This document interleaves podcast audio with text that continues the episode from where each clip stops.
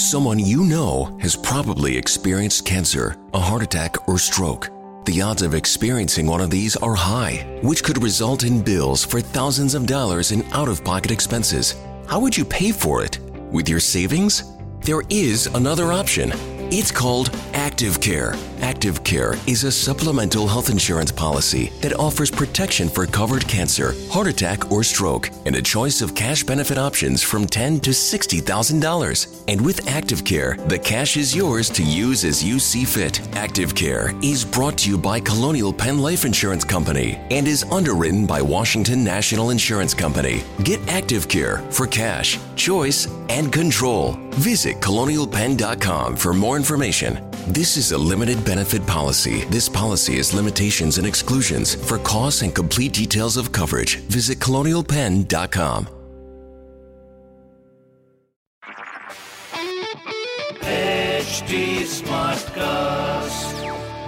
आप सुन रहे हैं एच डी स्मार्ट कास्ट और ये है लाइव हिंदुस्तान प्रोडक्शन दिल्ली के बाद हिंदुस्तान के साथ इस कार्यक्रम पर आप सभी का स्वागत है और मैं हूँ राजेश कुमार भारतीय जनता पार्टी ने दिल्ली चुनाव को लेकर सत्तानवे जो प्रत्याशी हैं, उसके नाम अनाउंसमेंट कर दिए हैं। लेकिन सबसे खास बात यह रही कि इसमें जो कई ऐसे उम्मीदवार जिनको पिछली बार खड़ा किया गया था और हार गए, उनका पत्ता साफ़ कर दिया गया है और सत्तावन लोगों की सूची जारी की गई की गई है, उसमें एक भी अल्पसंख्यक उम्मीदवार नहीं है। और बड़ी तादाद में जो पार्षद और पूर्व पार्षद हैं, उन पर दाव लगाया गया है। हालाँकि जो नई दिल्ली सीट है, जहाँ से केजरीवाल को उतारा गया है उसके साथ महरौली समेत कई ऐसी सीटें हैं जहाँ पर इस वक्त कैंडिडेट का अनाउंसमेंट बीजेपी की तरफ़ से होना बाकी है। तो ऐसे में बीजेपी ने किन समीकरणों को साधा है और वो क्या वजह रही जिसके चलते उन उम्मीदवारों के टिकट कटे जो पिछली बार खड़े किए गए थे? इन तमाम सवालों को लेकर के आए हैं। डिटेल में बात होगी और इस पर हमारे साथ बात करने के लिए मेट्रो एडिटर हैं गौरव त्यागी जी।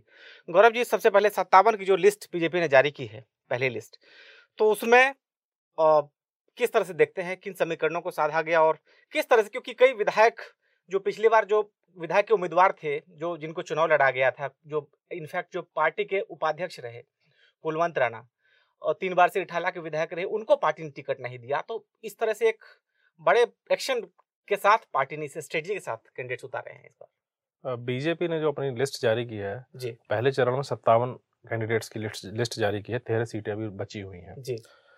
सीधा सा जो समीकरण इस लिस्ट को देख के समझ में आ रहा है जी। वो ये है कि बीजेपी ने ग्राउंड लेवल के अपने वर्कर्स को ही इसमें अहमियत दी है। पहले उम्मीद की जा रही थी बीजेपी की लिस्ट को लेकर कि कुछ बड़े नाम कुछ सेलिब्रिटीज या कुछ सांसदों के नाम इस लिस्ट में हो सकते हैं लेकिन पहली लिस्ट में ऐसा कोई नाम नहीं है। अगर हम लिस्ट को बाइफरगेट करें अलग अलग देखें तो सत्तावन की लिस्ट में तीस नाम ऐसे हैं जो 2015 के चुनाव में भी थे। उसमें से सत्ताईस लोग चुनाव हार गए थे तीन लोग चुनाव जीते थे जो तीन लोग जीते थे उनको उन्हीं की सीट से टिकट दिया गया है।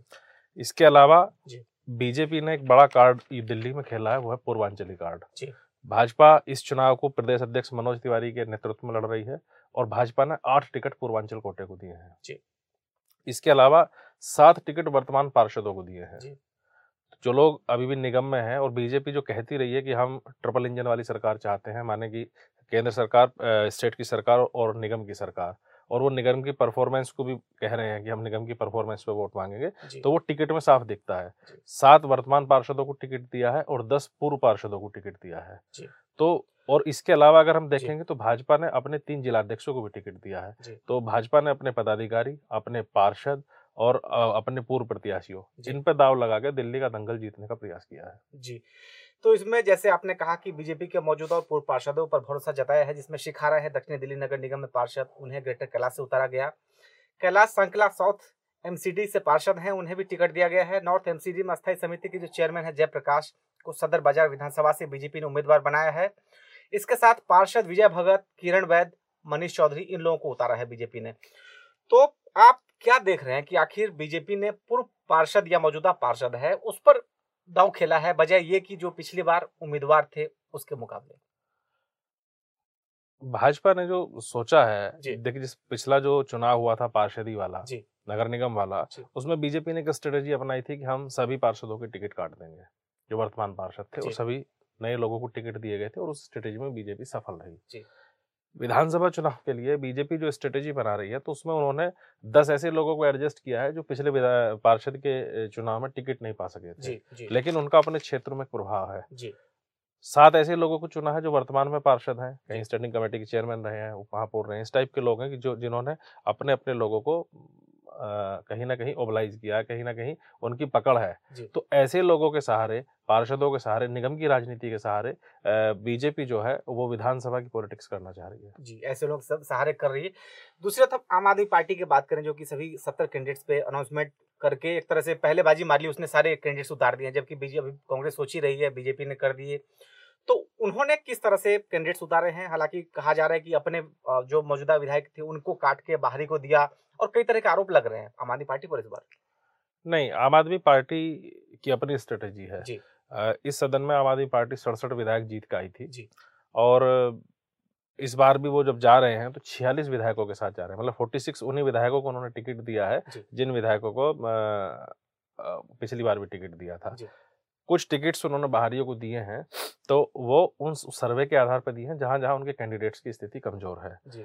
भारतीय जनता पार्टी ने भी आम आदमी पार्टी के दो विधायकों को टिकट दिए हैं कपिल कपिल मिश्रा आपका मॉडल टाउन से चुनाव लड़ रहे हैं और अनिल वाजपेयी को गांधीनगर से टिकट दिया है।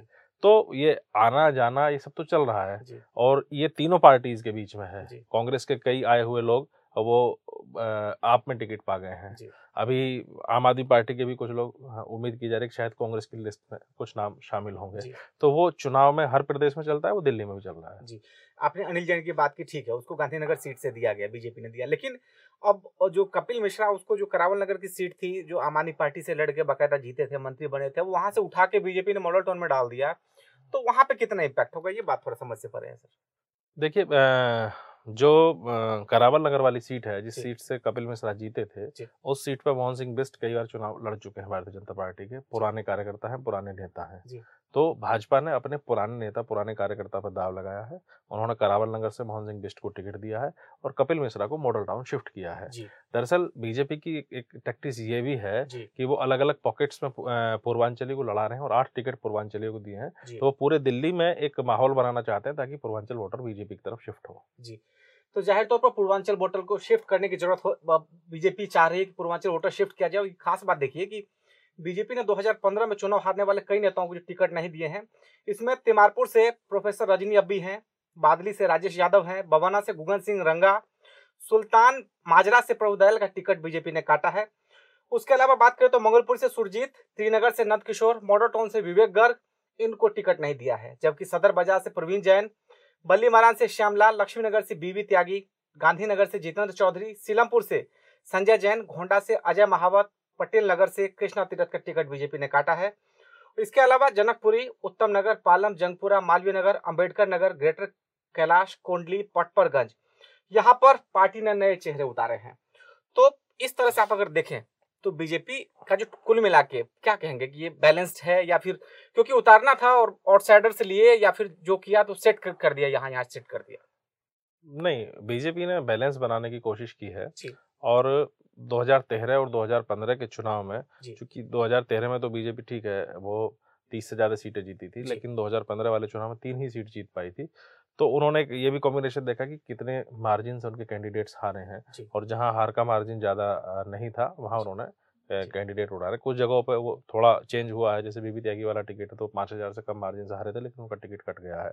तो उसमें पार्टी का कहना है कि हमने सर्वे कराया लोकल लेवल से फीडबैक लिया और उसके बाद में ज़्यादा से ज़्यादा स्थानीय लोगों के सहारे भाजपा ने चुनाव लड़ने की रणनीति बनाई है। जी तो ज़ाहिर तौर पर ये तो स्ट्रेटजी रही बीजेपी की लेकिन बात करें आज हमारी कई आम आदमी पार्टी के नेताओं से बात हुई तो ये कहना है उनका कि मुकाबले में तो कांग्रेस को मान ही नहीं रहे तो ऐसा क्यों है कि आम आदमी पार्टी को लग रहा है कांग्रेस में कहीं फाइट में नहीं है? कांग्रेस जो है कांग्रेस दिल्ली के चुनाव को त्रिकोणीय बनाती है। कांग्रेस का वोट शेयर अगर बढ़ता है तो उसका सीधा नुकसान आम आदमी पार्टी को होता है। तो अगर हम पिछले चुनावों में देखें चाहे वो 2014 लोकसभा का चुनाव हो चाहे वो विधानसभा का चुनाव हो चाहे वो ये वाला लोकसभा का चुनाव हो तो वो वोट शेयरिंग सीधे सीधे समझ में आता है। 2015 विधानसभा के चुनाव में आम आदमी पार्टी 50 फ़ीसदी से ज़्यादा वोट हासिल करेगी। जी। लेकिन लोकसभा में जैसे ही कांग्रेस का वोट शेयर सत्रह परसेंट की तरफ़ गया तो आम आदमी पार्टी थर्ड नंबर पर आ गई। जी। तो आम आदमी पार्टी की रणनीति भी यही है कि वो इस चुनाव को आम आदमी पार्टी और बीजेपी के बीच रखना चाहते हैं। क्योंकि और बीजेपी की रणनीति है कि कांग्रेस इसमें थोड़ा रिवाइव करे क्योंकि कांग्रेस जितना वोट शेयर गेन करेगी उतना वोट शेयर उतना ही वोट जो है बीजेपी के लिए लाभदायक होगा। क्योंकि आम आदमी पार्टी का वोट क्योंकि खराब परिस्थिति में भी यानी कि 2015 वाले विधानसभा चुनाव में जब बीजेपी तीन सीट जीती है तब भी उनका वोट शेयर 30 परसेंट से ज़्यादा रहा है। तो बीजेपी को लगता है कि उनका वोट शेयरिंग 30 से 40 के बीच में ही रहेगा। तो उसमें अगर कांग्रेस रिवाइव करती है तो फिर बीजेपी के लिए पॉसिबिलिटी बनती है। मतलब बीजेपी का वोट परसेंट बीजेपी मान रही है स्टेगनेंट है स्थिर है। अब अगर इधर फ्लक्चुएट करता है अगर आम आदमी पार्टी के जो जनाधार वो अगर कांग्रेस की तरफ़ खिसक रहा है तो बीजेपी को सीधा मार्जिन मिलता दिख रहा है। देखिए आम आदमी पार्टी का जो बड़ा जनाधार है वो वही है जो कांग्रेस से शिफ्ट किया है। चाहे वो अल्पसंख्यक वोटर है चाहे वो जुग्गी वाला वोटर है जो एक बड़ा जंग कांग्रेस के पास था वो अब शिफ्ट होकर आम आदमी पार्टी की तरफ़ चला गया है। तो अगर वो वोटर वापस कांग्रेस की तरफ़ शिफ्ट करता है तो फिर दिल्ली का मुकाबला त्रिकोणीय हो जाएगा। जी। और बयानबाजी की बात करें तो पिछले एक आध दिनों में किस तरह की बयानबाजी आप देख रहे हैं जो लगातार हुई? क्योंकि कीर्ति आज़ाद ने जब ट्वीट किया निर्भया की माँ को लेके तो निर्भया की माँ को बकायदा सफ़ाई भी देनी पड़ी सफ़ाई देनी पड़ी कि हम किसी पार्टी में नहीं आ रहे हैं। तो किस तरह की बयानबाजी देख रहे हैं इसको? पिछले एक दो दिन में जो बीजेपी में राजनीति हुई है वो पॉलिटिकल कम होकर और निर्भया केस के इर्द गिर्द ज़्यादा हुई है। जैसे बीजेपी की वरिष्ठ नेता और केंद्रीय मंत्री स्मृति ईरानी जी ने प्रेस कॉन्फ्रेंस करके कहा कि दिल्ली सरकार के चलते फांसी नहीं हो, हो पा रही है निर्भया के गुनहगारों को। निर्भया की मदर ने भी इस पर सवाल उठाए थे कोर्ट कोर्ट के बाहर। और उसके बाद में कीर्ति आज़ाद जी का एक ट्वीट आ गया कि माँ तुझे सलाम और उन्होंने स्वागत किया। उसके बाद मुख्यमंत्री ने भी एक वीडियो जारी करके कहा कि इस इन सभी इश्यूज़ पे पॉलिटिक्स नहीं होनी चाहिए और निर्भया की माँ को भी उसका खंडन करना पड़ा।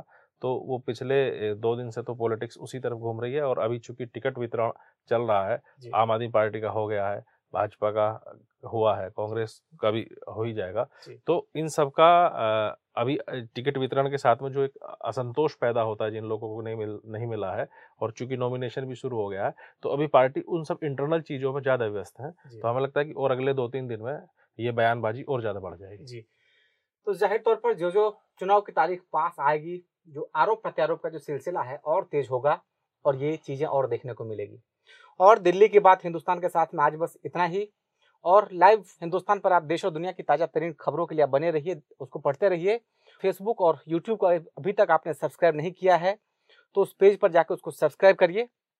आज के लिए इतना ही। नमस्कार। आप सुन रहे हैं एच डी स्मार्ट कास्ट और ये था live Hindustan production smart cast Hi. Have you heard Poshnosh Gal's brand new In Conversation series podcast? Somehow, she's managed to get all the best Michelin starred chefs in the UK to tell her all their secrets. If you're passionate about the restaurant industry or just up for a bit of culinary gossip, find the show on Apple Podcasts, Spotify, or wherever you generally listen. Remember, it's In Conversation with Poshnosh Gal by Shalina Tobin.